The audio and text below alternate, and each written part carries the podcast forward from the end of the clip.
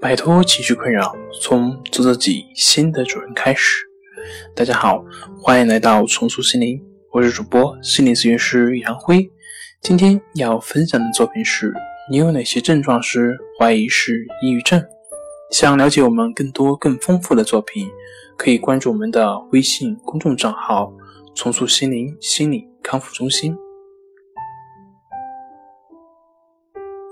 抑郁症是以情绪异常低落为主要临床表现的精神疾患。我国大多数抑郁症患者不认为这是一种心理疾病，因而延误了治疗时机。当然，也有不少人把抑郁症的症状误认为是身体疾病所致，往往为了治疗抑郁症所伴发的头痛、头晕、乏力、记忆力下降等躯体症状。到综合医院的内科或者是神经科就医。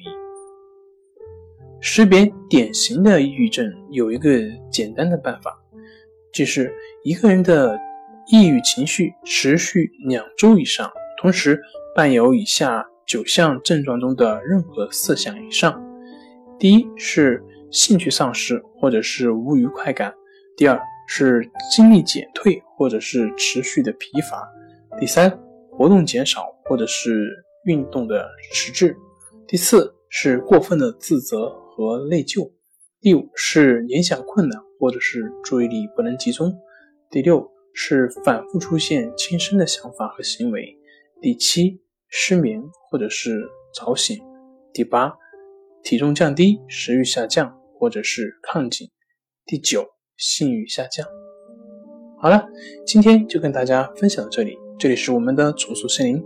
如果你有什么情绪方面的困扰，都可以在微信平台添加幺三六九三零幺七七五零幺三六九三零幺七七五零，即可与专业咨询师对话。你的情绪我来解决。那我们下期节目再见。